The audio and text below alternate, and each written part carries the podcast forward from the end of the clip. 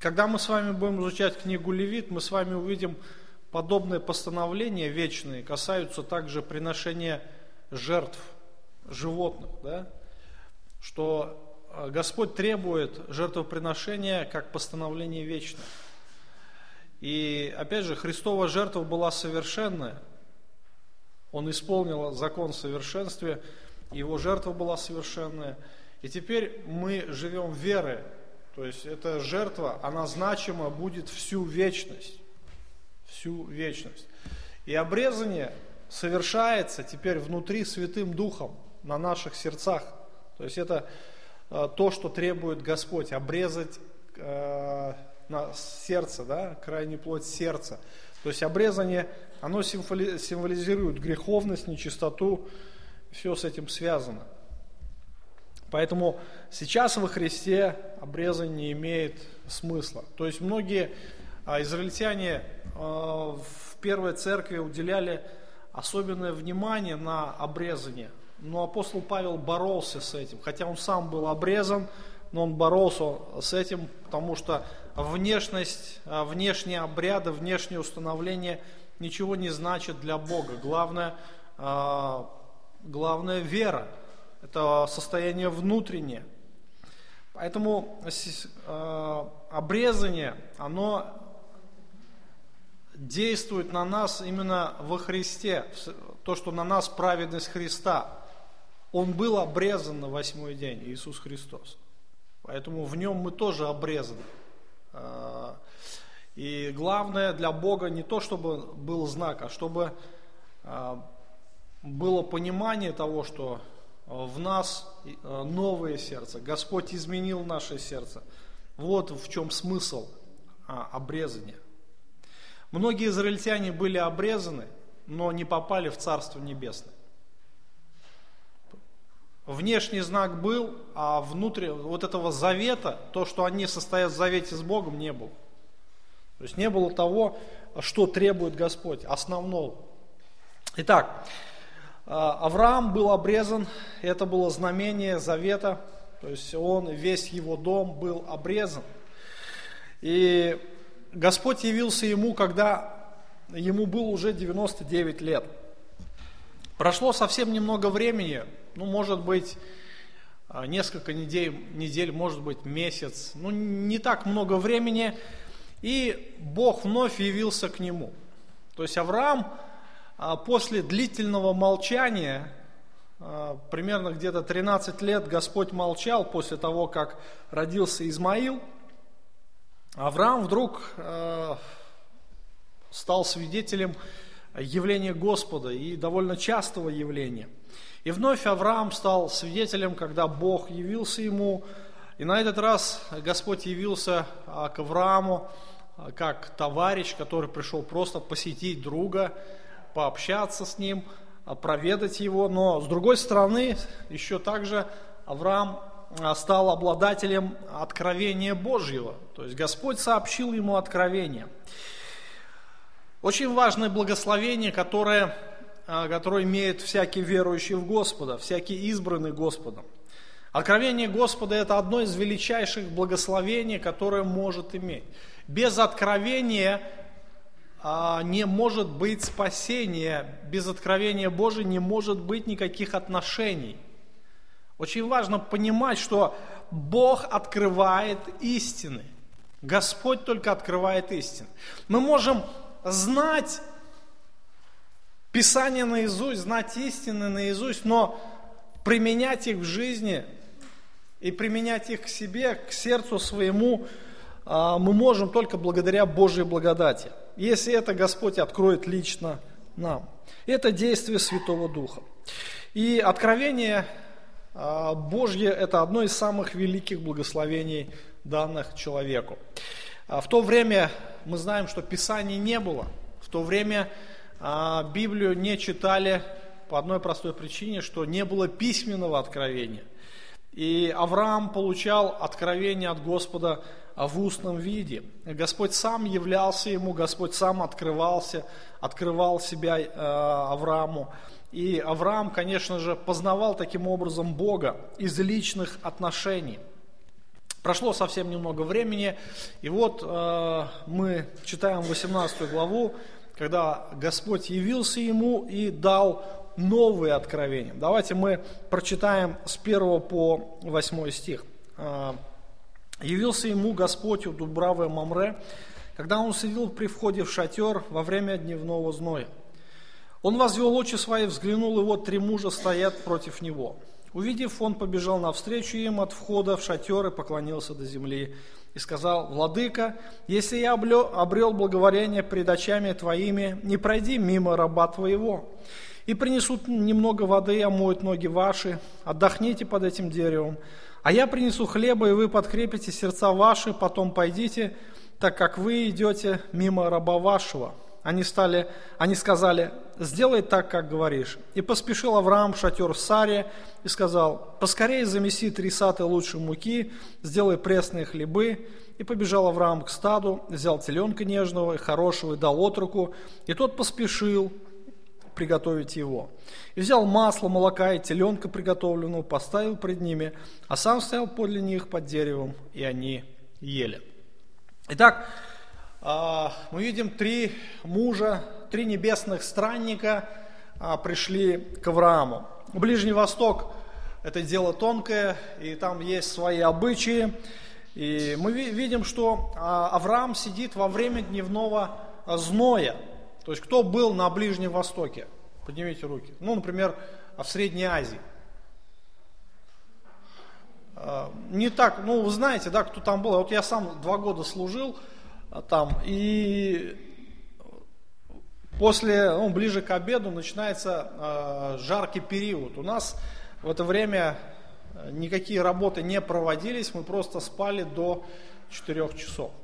То есть с двух до четырёх мы отдыхали. То есть никто не запрещалось ходить, запрещалось э, какие-то работы делать, потому что жара стояла неимоверная. То есть в это время люди обычно отдыхают, люди обычно ждут, когда это время пройдет. И в это время жара достигает своего апогея. То есть очень жарко. Ну, можно очень легко получить солнечный удар. И неудивительно, что гости пришли именно в это время. Авраам, Авраам сидел у входа в шатер. То есть, вероятно, это было самое прохладное место, небольшой сквознячок. И когда Авраам поднял глаза свои, он увидел троих странников. Мы не знаем, что было в сердце Авраама. Узнал ли он Господа, потому что он раньше встречался с ним, или же не узнал. Это было обычай, но мы видим действие Авраама. Мы видим, что Авраам проявляет характерное для тех мест гостеприимство. И посмотрите, что делает Авраам. Увидел, он побежал навстречу, поклонился до земли, сказал: «Владыка, если я обрел благоволение пред очами твоими, не пройди мимо раба твоего. И принесут немного воды, и омоют ноги ваши, и отдохните под этим деревом. А я принесу хлеба, а вы подкрепите сердца ваши, потом пойдите, так как вы идете мимо раба вашего». Они сказали: «Сделай так, как говоришь». И поспешил Авраам в шатер Саре, сказал: «Поскорее замеси три саты лучшей муки, сделай пресные хлебы». И побежал Авраам к стаду, взял теленка нежного и хорошего, и дал отроку, тот поспешил приготовить его. И взял масло и молока, теленка приготовленную, поставил пред ними. Сам стоял подле них под деревом. Удивительное гостеприимство. Это то, что должно, наверное, быть в каждом христианине, потому что мы не должны забывать, что гостеприимство – это заповедь для христиан. Господь очень много говорит о гостеприимстве. И здесь как раз на примере Авраама мы можем увидеть пример гостеприимства. Это то, чему мы можем учиться. И несколько принципов, которые мы видим здесь. Во-первых, готовность послужить. То есть Авраам сидел в жаркий зной, знойный период, когда ничего неохота делать, не работать неохота, потому что жара стоит неимоверная. И мы видим, что когда он увидел, то есть странники, это был на присутствие странников это было призывом к действию Авраама. И на, на Ближнем Востоке принять гостей считается, до сих пор считается, это древний обычай, считается великой привилегией. Потому что живущие там люди понимают, что гости – это одно из величайших благословений. И это так на самом деле, потому что э, когда у тебя много гостей, значит, у тебя есть много друзей. Когда к тебе в дом никто не приходит, это значит, что есть у тебя проблемы во взаимоотношениях. И, возможно, Авраам не знал сначала, что запутники стоят перед ним. И поклониться до земли – это э, знак величайшего уважения к гостю. И мы видим, что Авраам обращаются к путникам, как «владыка, раб ваш, если обрел благоволение перед очами твоими». То есть это знак высочайшего смирения и готовности послужить. И гости, посмотрите, приходят совершенно неожиданно, то есть когда их никто не ждет. Это время а, гости не ходят, то есть в это время обычно люди отдыхают, и самое неуместное как раз время, они подходят, и... Авраам, он всегда э, послу, готов был послужить в любое время, независимо э, от того, в каком он находился там состоянии. Может быть, у него не было настроения, может быть, у него э, были какие-то другие обстоятельства, которые, может быть, не позволяли бы ему принять гостей. Но когда он увидел, он тут же встал, он тут же побежал. То есть он даже не раздумывая, это э, был призыв к действию. Он был готов послужить в любой момент. И посмотрите дальше, насколько усерден Авраам в своих действиях. То есть он э, мог бы послать слугу, например, своего, мог бы позвать жену и пос- сказать ей, иди там, при, э, что, прими их, что ли, посади их за стол. Нет, он, мы видим, что несмотря на такое огромное количество слуг в доме, слуг примерно было около, там, человек, наверное, шестьсот, если не больше. Очень много слуг, и Авраам сам встает, сам бежит. Посмотрите дальше, что он делает. Он бежит к Саре, он дает, а, дает ей указание замеши, а, замеси три саты лучшей муки. И сделай пресные хлебы. Дальше, посмотрите, он побежал к стаду, взял откормленного теленка, нежного и хорошего, и дал отроку, и тот поспешил приготовить его. Дальше сам взял молока, масло уже, когда теленок был готов, поставил перед ними. Посмотрите, какое усердие проявляет Авраам. То есть он вот эти глаголы «побежал», «поспешил», «побежал» вновь. То есть о, насколько он делает это усердно. То есть он прилагает к этому свое сердце. И посмотрите, он не только делает это усердно, он не только готов служить, но он готов отдать самое лучшее. Он готов отдать самое лучшее. Он говорит своей жене «три саты муки». Лучшие муки причем. Побежал э, к стаду. Посмотрите, э, какие слова использует здесь Моисей, чтобы описать э, усердие Авраама, его жертвенность. Он выбрал теленка, причем нежного, хорошего. То есть что Авраам наверняка разбирался в мясе, чтобы это мясо, оно в зубах не застревало, да, чтобы оно... Он не взял там старого быка, которого мясо там нужно варить, варить и варить, и оно потом его не раскусишь. Нет, он взял самого лучшего мяса, и он отдал отроку. То есть э, мы видим жертвенность Авраама. Мы видим, с каким тщанием он это делал, он принимал гостей, и насколько он пытался... Э, дать, как бы сказать, все достаточно и с избытком. Мы видим изобилие. Три саты муки. Сколько это? Там написано, да? Сколько это двадцать два литра? Килограмм? Трехлитровой банки сколько? Вот семь банок поставьте, это сколько будет?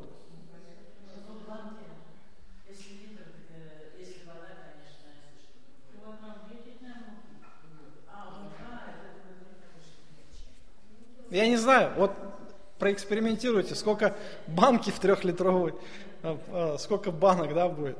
двадцать два литра. В общем, много, да? Достаточно, наверное, чтобы накормить троих человек. Сколько хлебов нужно, чтобы накормить одного человека? Вот просто пообедать. Сколько вы хлеба съедаете?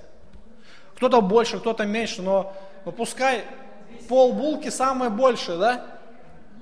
Это кто много ест хлеба. Вот я много ем хлеба, я ну, даже полбулки не съедаю. Три кусочка, максимум четыре иногда, когда вкусно все.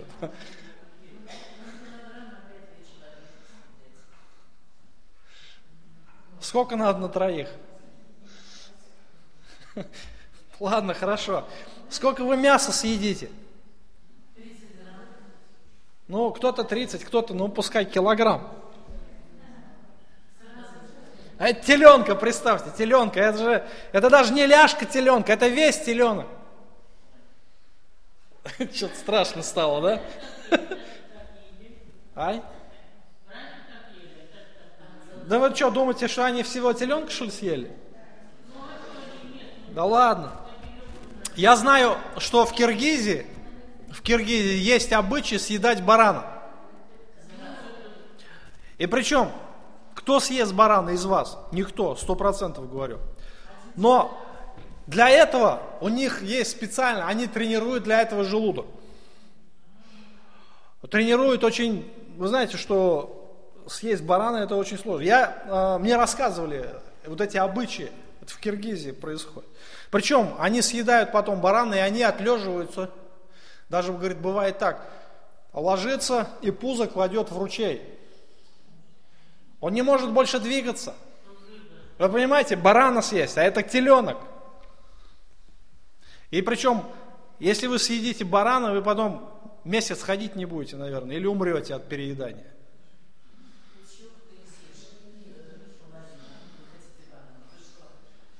Вот мы, например, на нашу семью покупаем, ну пускай там четверть, свининки, да, сколько нам хватает? На зиму хватает, да? Нет? Ну, на три месяца пускай. Нет, не барана, свиньи. Барана там, кусочек небольшой. Ну, в общем, в общем, мы можем увидеть, насколько там Авраам был щедр и гостеприимен. То есть он все самое лучшее отдавал, отдал путникам. И посмотрите, он задействовал в этом фактически всю свою семью, да, окружение, кто поблизости, отрок, жену свою, жене своей дал задание. То есть в этом суть гостеприимства. Мы видим, что Авраам был открыт сердцем. И заметьте, что Господь, Господь любит гостеприимство. Мы видим, что верующие люди, они все должны быть гостеприимными. И почему? Так говорит Писание.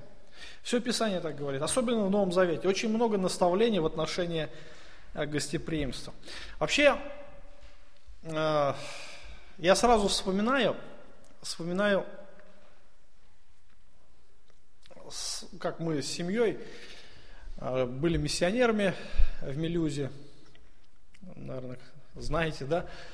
В общем, для нас это было сильнейшее испытание в отношении финансов.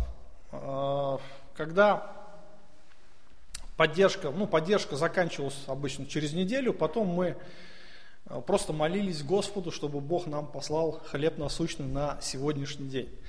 И Бог усматривал различные пути, как нам давать средства. И, в общем, мы жили. К тому моменту родился ребенок, еще один. И мы заметили такую очень закономерность, очень интересную. Когда наш холодильник наполнялся битком, мы не знаем, то есть различные обстоятельства этому способствовали, то мы понимали, что если наш холодильник полный, то должны приехать гости. Была в этом своя закономерность. Удивительно, на самом деле это было так. То есть, прежде чем принять гостей, Господь заботился о них, чтобы мы могли что-то поставить на стол. И для нас это уже служило сигналом, что Господь хочет, чтобы мы встретили гостей. И причем это вошло в привычку. Когда мы переехали в Самару, то Господь и там заботился, и о нас заботился, и заботился о гостях. Мы любили принимать гостей. Обычно, когда братья приезжали на учебу, они жили у нас по три человека, то есть по две недели почти. То есть это было нормально, и мы привыкли к этому. И кто-то говорил, вы знаете, Господь к чему нас приучил? Вот мы боимся к вам прийти, боимся объесть вас. Обычно я отвечаю, что не родился еще тот человек, который бы нас объел. Почему? Потому что Господь заботится о странниках. Самое важное в гостеприимстве не то, сколько у нас в холодильнике, а то, какое наше сердце. Будет ли оно открытым? Вот самое важное. Авраам – это пример гостеприимства. В послании к евреям в тринадцатой главе там есть увещевание, и многие толкователи, они предполагают, что речь идет как раз об Аврааме, а об этой ситуации. тринадцатая глава, второй стих. «Странолюбие не забывайте, ибо через него некоторые, не зная, оказали гостеприимство ангелам». То есть, как бы толкователи предполагают, что Авраам не знал, что это были запутники, но среди них оказался, оказался Господь и два ангела. Но, судя по, по общению Авраама с Господом, он, конечно, уже узнал Господа, с кем он разговаривает. И после того, как они поели, началось вот это общение, общение Господа с Авраамом. И в общении Господь опять дает ему два откровения. Первое откровение – это откровение о рождении ребенка. С девятого стиха будем читать. «И сказали ему, где Сара, жена твоя? Он отвечал, здесь, в шатре. И сказал один из них, я буду опять у тебя в это же время».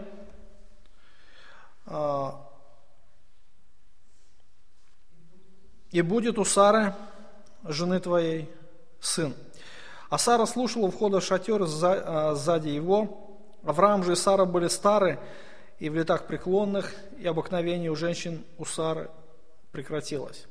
Сара внутренне рассмеялась, сказав, мне ли, когда я состарилась, иметь это утешение? И господин мой стар.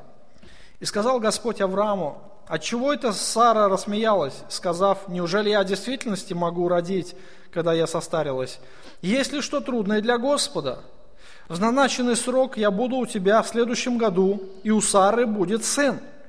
Сара же не призналась и сказала, я не смеялась, ибо она испугалась.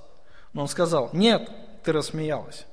И встали те мужи оттуда, отправились в Содому. Авраам же пошел с ними проводить их. И сказал Господь, утаю ли я от Авраама, что хочу делать? От Авраама точно произойдет народ великий, сильный, и благословится в нем, благословятся в нем все народы земли. Ибо я избрал его для того, чтобы он заповедал сынам своим и дому своему после себя ходить путем Господним, творя правду и суд, и исполнит Господь над Авраамом, что сказал о нем». Итак, откровение о рождении ребенка. И первое, то, что Бог говорит, он вновь напоминает Аврааму свои обетования. Авраам уже довольно-таки долго ждал, уже почти двадцать пять лет прошло с того момента, как Бог обещал ему наследника. И уже Авраам вроде бы перестал надеяться на то, что Бог исполнит свои обещания. История с Измаилом, как раз лишний раз тому подтверждение. И Господь является ему и объявляет о том, что Сара должна стать матерью долгожданного наследника. И в этот раз, опять вот, прошло немного времени, И Господь опять говорит, что в это же время приду, и опять буду у тебя в это же время, будет у Сары сын, у Сары жены твоей. То есть Господь вновь как бы напоминает Аврааму, но он говорит об этом очень громко, чтобы Сара могла это слышать. Наверняка после предыдущего пришествия, явления Господа, Авраам пришел домой радостный и, конечно же, поделился этой радостью с женой своей в первую очередь.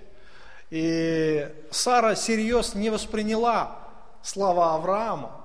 Она совершенно не поверила тому, что сказал Авраам. Конечно, для нее это было сложно э, довериться этим словам. И Господь пришел в дом Авраама, и он поведал о том же откровении, что сказал э, некоторое время назад. Но, скорее всего, откровение, оно предназначалось для самой Сары, чтобы утвердить ее в вере. И Господь начинает с странного вопроса. Смотрите, очень странно. Спрашивает, где жена твоя? Где Сара, жена твоя?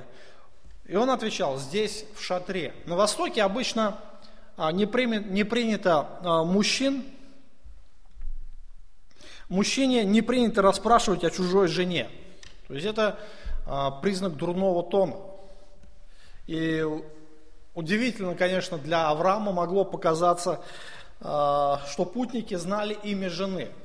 То есть вот здесь очень важно быть внимательным. Посмотрите, буквально несколько дней назад Господь сказал Аврааму, ты не называй теперь Сару Сарою, да, там с одной «р» на русском языке, но теперь она будет Сара, две «р». То есть это новое имя, которое дал Господь жене Авраамовой. Это прошло буквально несколько дней. И Авраам, наверное, удивился, что путники сказали, теперь, а, где жена твоя Сара, две «р», да? О чем это говорит? О том, что кто перед ним стоит, да? И, конечно, он ответил, здесь, в шатре. И Господь говорит громко, чтобы Сара могла слышать. И он намеренно обращает внимание на тот факт, что именно Сара будет матерью ребенка. Вот именно Сара, а не Агарь. И этот ребенок должен родиться через год. И, конечно же, Сара уже слышала эту весть, что она будет матерью. И, конечно, эта весть была для нее неправдоподобной, и она как отреагировала? Она рассмеялась. То есть внутри, может быть, она это не показала с виду, она стояла, может быть, как-то подглядывала и э, услышала эти слова, и, конечно же, первая реакция ее была смех. Ей на тот момент э, было уже почти девяносто, и мы уже знаем, что в это время э, женщины не рождают. То есть она сама говорит о том, что э, как... Я могу родить, будучи старой. То есть старой, буквально стертой годами. То есть для интимных отношений уже у них не было никаких возможностей, никаких ресурсов. То есть все уже тело было изношено. И Господь видит сердце человека, Он знал, как отреагировала Сара. И, конечно же, сразу последовал очередной вопрос.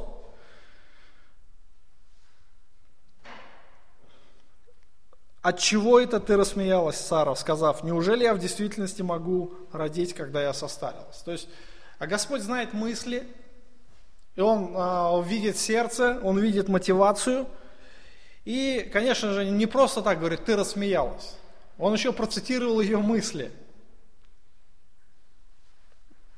Представляете, да, ситуацию? Вот представьте, вам подходит человек и читает ваши мысли. Как бы вы отреагировали? Она вздрогнула, вздрогнула, она испугалась. И первая ее реакция, конечно, она солгала. Господь видит сердце, И он напоминает о своем всемогуществе. Есть ли что невозможное для Господа? Это качество, которое Господь открыл Аврааму. Помните, семнадцатая глава, можете назад посмотреть в своих Библиях, с чего Бог начинает обращение к Аврааму. «Я Бог всемогущий, ходи предо мной». И как раз он здесь напоминает, есть ли что невозможное для Господа. И насущный вопрос был для Сары, есть ли что невозможное для Господа. Сара, конечно же, оценивала свое физическое состояние, она оценивала свои ресурсы, и этих ресурсов у нее не было, и она понимала, что как обычная женщина она не сможет родить. Но Бог направляет свой взгляд не на то, что она старая, или то, что Авраам был уже столетний, но на то, что нет для Бога ничего невозможного. Для справки, последним человеком, который родил в сто лет, или больше ста было, кто знает, кто был до Авраама?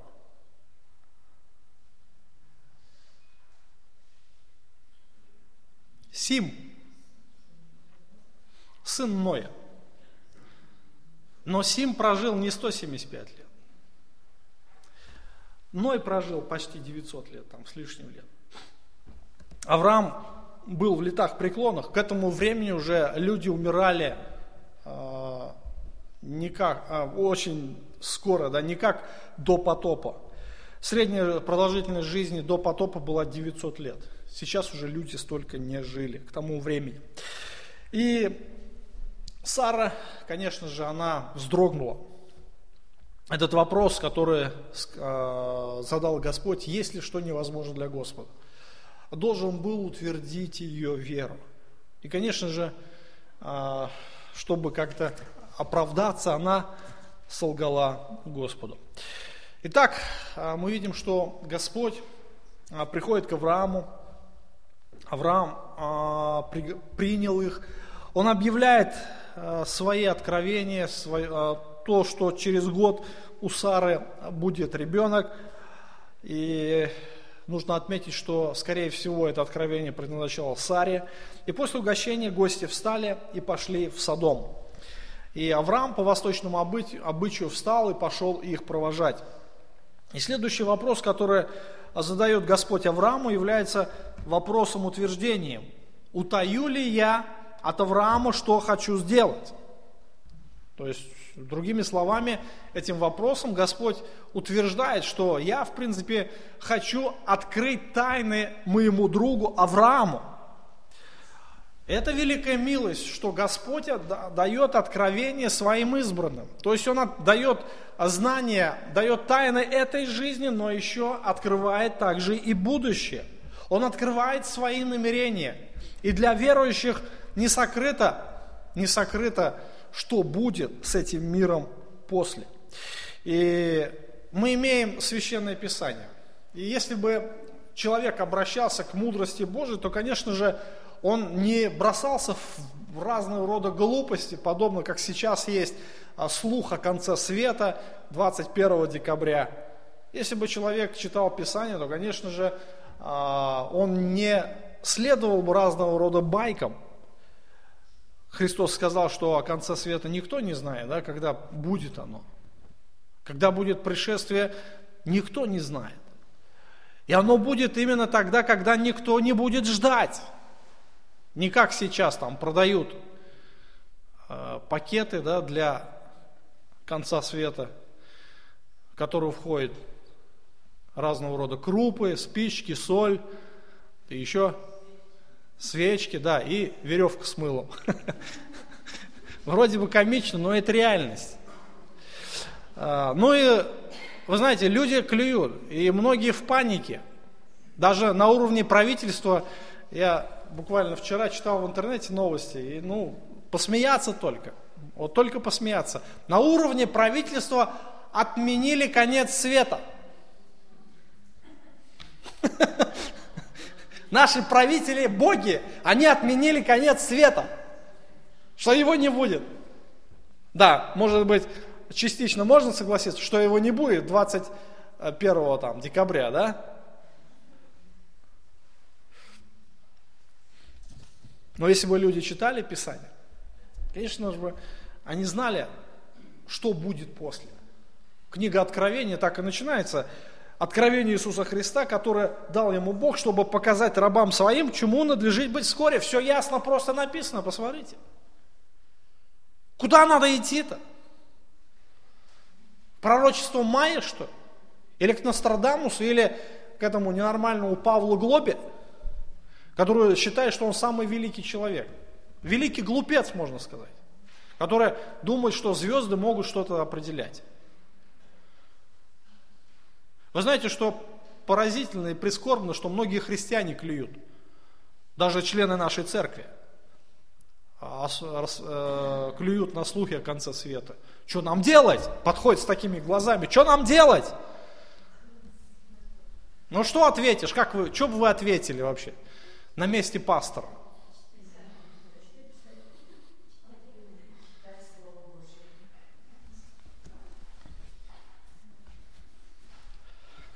Вы знаете, это великая привилегия. Мы не клюем на подобные глупости. Почему? Потому что у нас есть привилегия знать откровение Господа. Может быть, кто-то недооценивает Священное Писание, но это человек глупец. Это глупец, который Писание ясно называет глупец. Ненавидящие знания – это глупцы. Начало мудрости – это страх Господень. Господь э, не утаил откровение, свои намерения и от Авраама. И откровение, мы с вами увидели, что оно состоит из двух частей. Первое – это э, обетование о потомстве, что от Авраама произойдет народ великий и сильный. То есть, что у него будут наследники, и что Авраам станет отцом многих народов. И интересно, что э, в этом месте Господь показывает цель избрания Авраама. Посмотрите очень внимательно на текст. восемнадцатый стих. «От Авраама точно произойдет народ великий, сильный, и благословятся в нем все народы земли.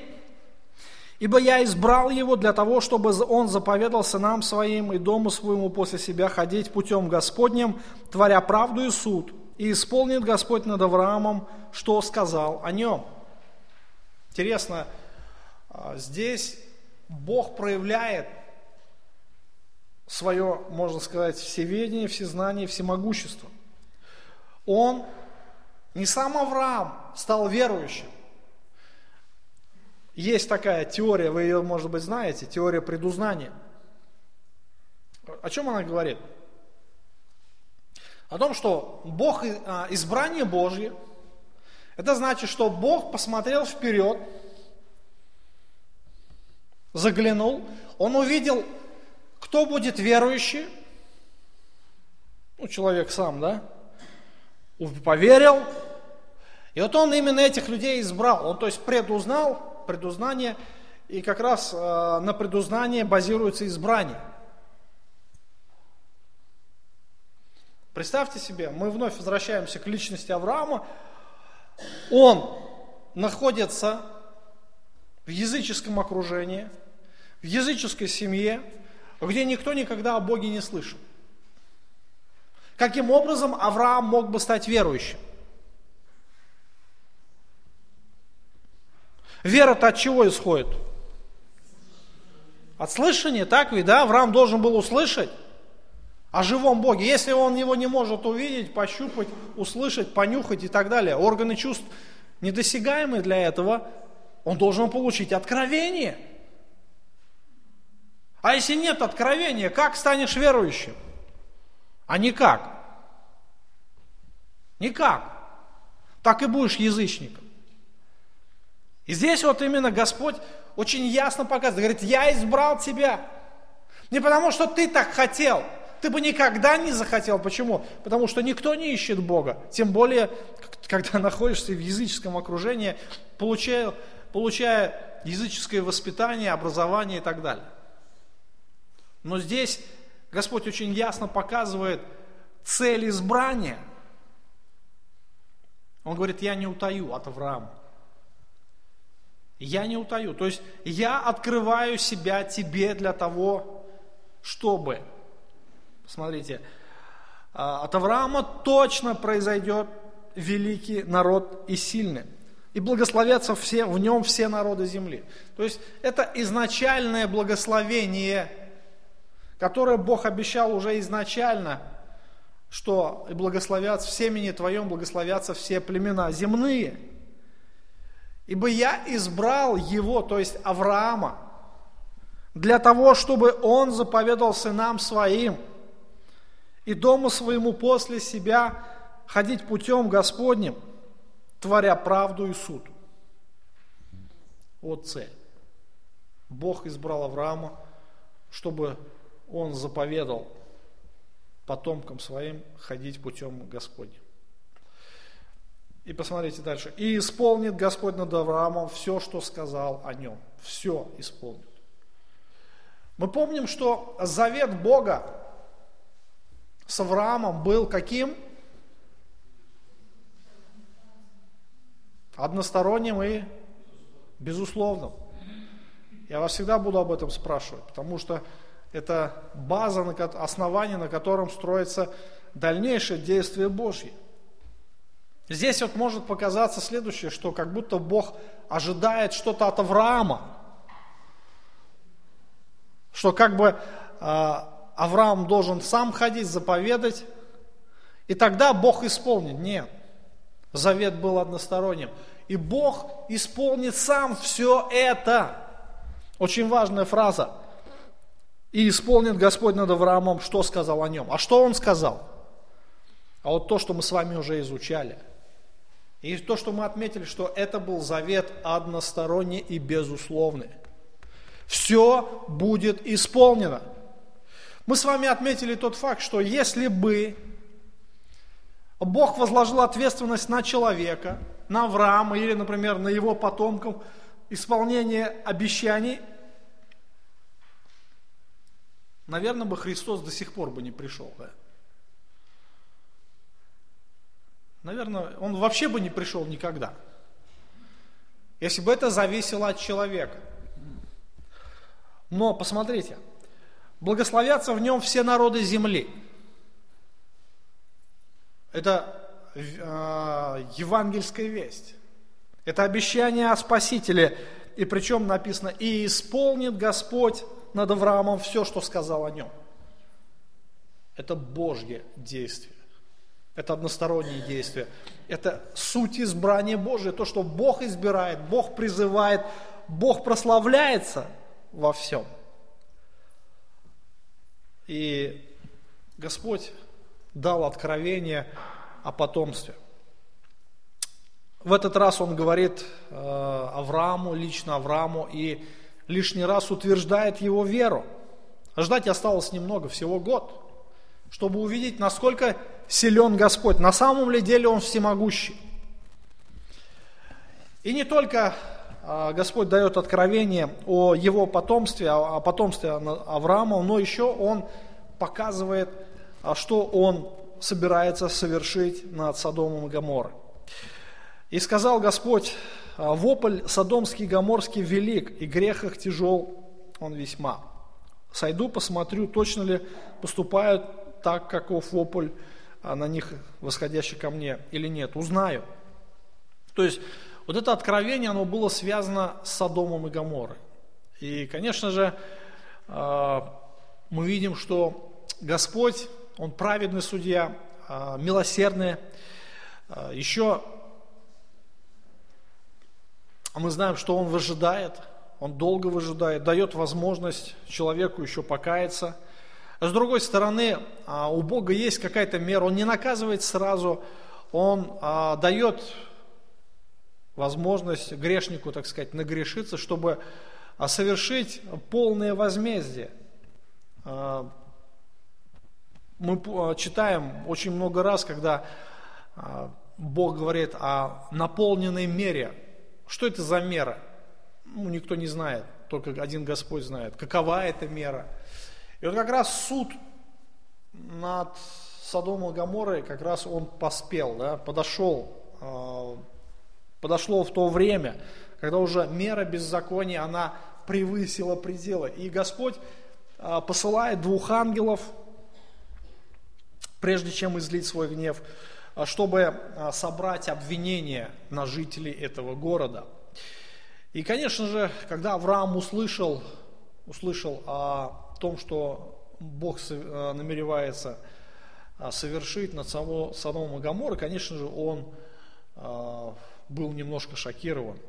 И на это были свои причины. Какая причина?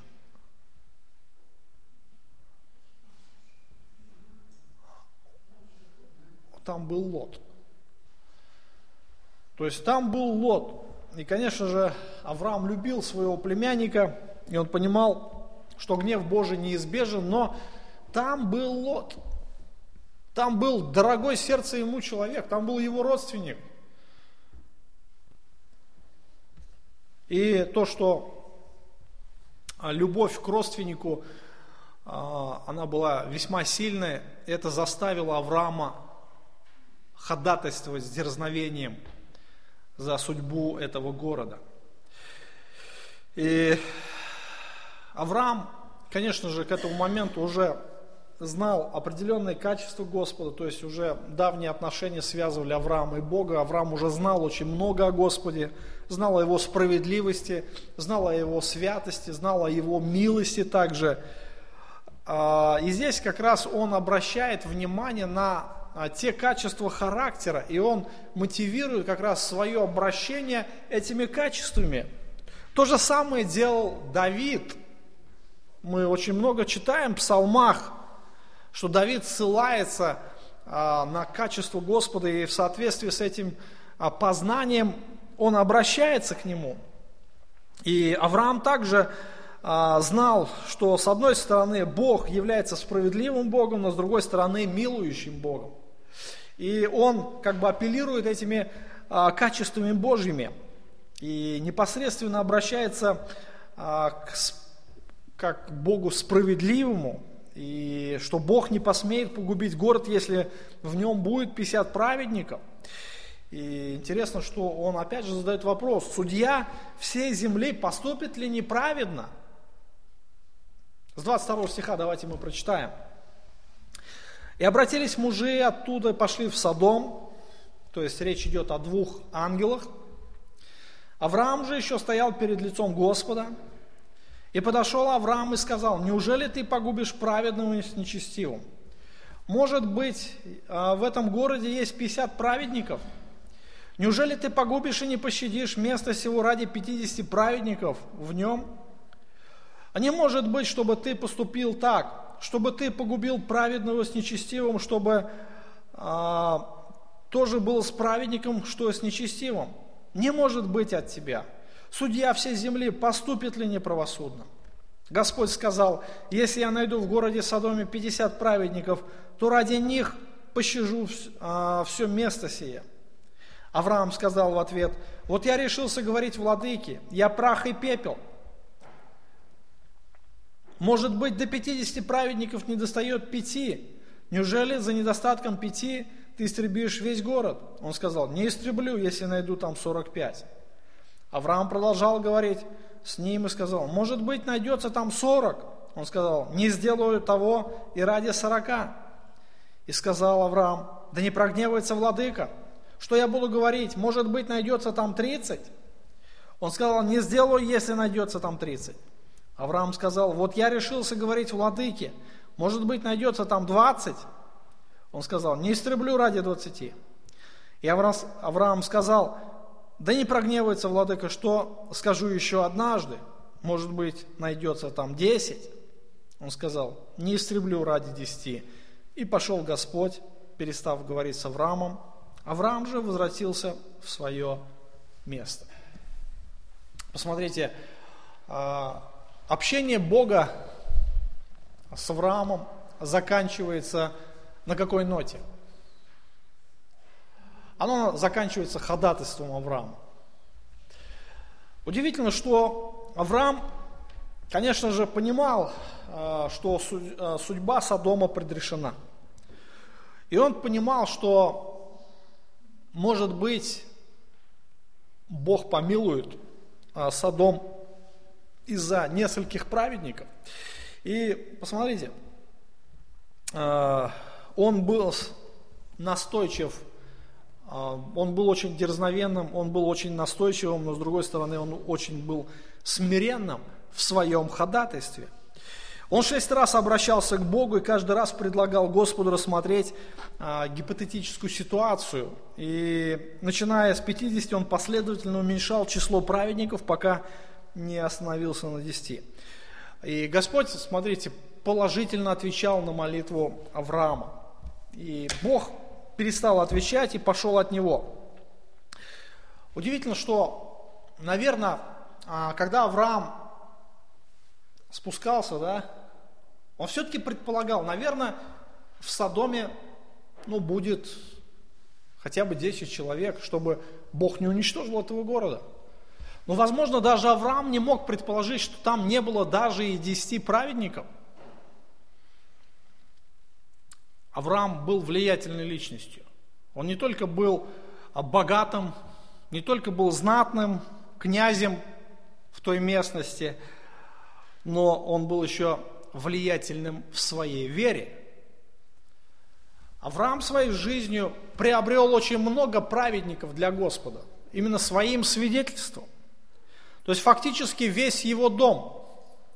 Мы помним, что а, обрезан был весь мужской пол в доме Авраама. Мы не знаем, что это была за вера, но, наблюдая за реакцию окружения Авраама, мы видим, что фактически все, кто упоминается в Писании, они верили в Бога Яхва. Все. Включая даже отца, включая даже дядю Нахора. Я там указал ссылку в тридцать первой главе Бытие тридцать один, пятьдесят три. Бог Авраама и Бог Нахора. Если мы посмотрим на Агарь, которая несколько лет всего была с Авраамом, то она тоже верила в Яхву. Если мы посмотрим на слугу Авраамова, Елизера, то он тоже верил в Бога Яхву. То есть он исповедовал, он молился этому Богу. То есть все, кто упоминается в Писании, все верили в Яхве. И даже сам Лот, он был верующим. Он был праведником, так говорит Священное Писание. И это благодаря влиянию Авраама, благодаря его личной жизни. И Авраам, наверное, думал то же самое про Лота, что жизнь Лота, она все-таки окажет влияние на окружающих людей. И он ходатайствовал. Он думал, что, наверное, ну десять и там точно наберется. Но там даже и десяти не было. Мы с вами уже говорили про Лота, про его жизнь. И еще с вами будем говорить о трагедии Лота. Лот своей жизнью, хоть и он был верующим, но он никого, ни одного человека не приобрел для Господа. Ни одного, включая свою семью, своих дочерей. Подумайте. Это хорошие примеры. Авраам ходатайствует, он надеется. И мы видим, что Бог отвечает на молитву Авраама.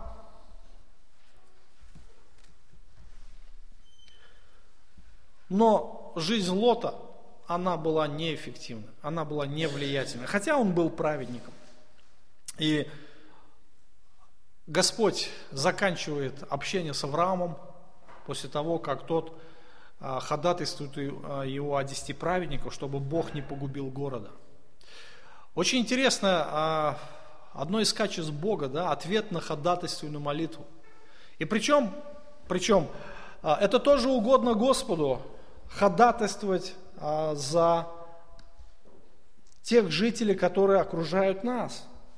Послание э, Тимофею во второй главе, вы знаете это место, апостол Павел пишет: «Итак, прошу прежде всего, прежде всего совершать молитвы, прошения, моления, благодарения за всех человеков, за царей, за всех начальствующих, дабы проводить нам жизнь тихую, безмятежную, во всяком благочестии и чистоте, ибо это хорошо и угодно Спасителю нашему Богу». Смотрите, очень важное как бы такое утверждение. Это хорошо и угодно Господу. То есть Бог хочет ходатайственной молитвы. И заметьте, что Бог отвечает на эти молитвы. Бог отвечает. Не нужно пренебрегать как раз ходатайством. Может быть, благодаря тому, что нет сегодня ходатайства, наша жизнь, она, я имею в виду жизнь государства, она становится все хуже и хуже. Не знай, куда идем. Может быть, сегодня пересмотреть вообще всю нашу христианскую жизнь. Каково наше влияние сегодня? Итак, можно выделить здесь несколько характеристик ходатайственной молитвы. Это для нашего назидания. Во-первых, мы уже отметили, что она основана на понимании Божьего характера. Это лишний раз нас заставляет обращаться к Священному Писанию, потому что только в Писании Господь открывает себя. Нигде в другом месте вы не, не познаете Бога, как только через Писание. Слово Божье и Бог – это неразделимые понятия. Хотите верить в Бога – живите Писанием. Поэтому сегодня у нас есть это откровение. Мы уже отметили тот факт, что благословение Божье – это даровать откровение. Это самое большое благословение, которое мы можем иметь, даже э, лучше, лучше всего материального. Авраам знал своего Бога, которому он поклонялся. И он просил Бога, основываясь на его характере. Авраам очень был смирен перед Господом. Мы видим, сама встреча. Авраам подбежал, пал к ногам. Дальше, как смиренно он все делал. Он, когда гости ели, он стоял рядышком. И дальше, он, как он общался. То есть его смирение, оно выражалось в словах: «Я прах и пепел.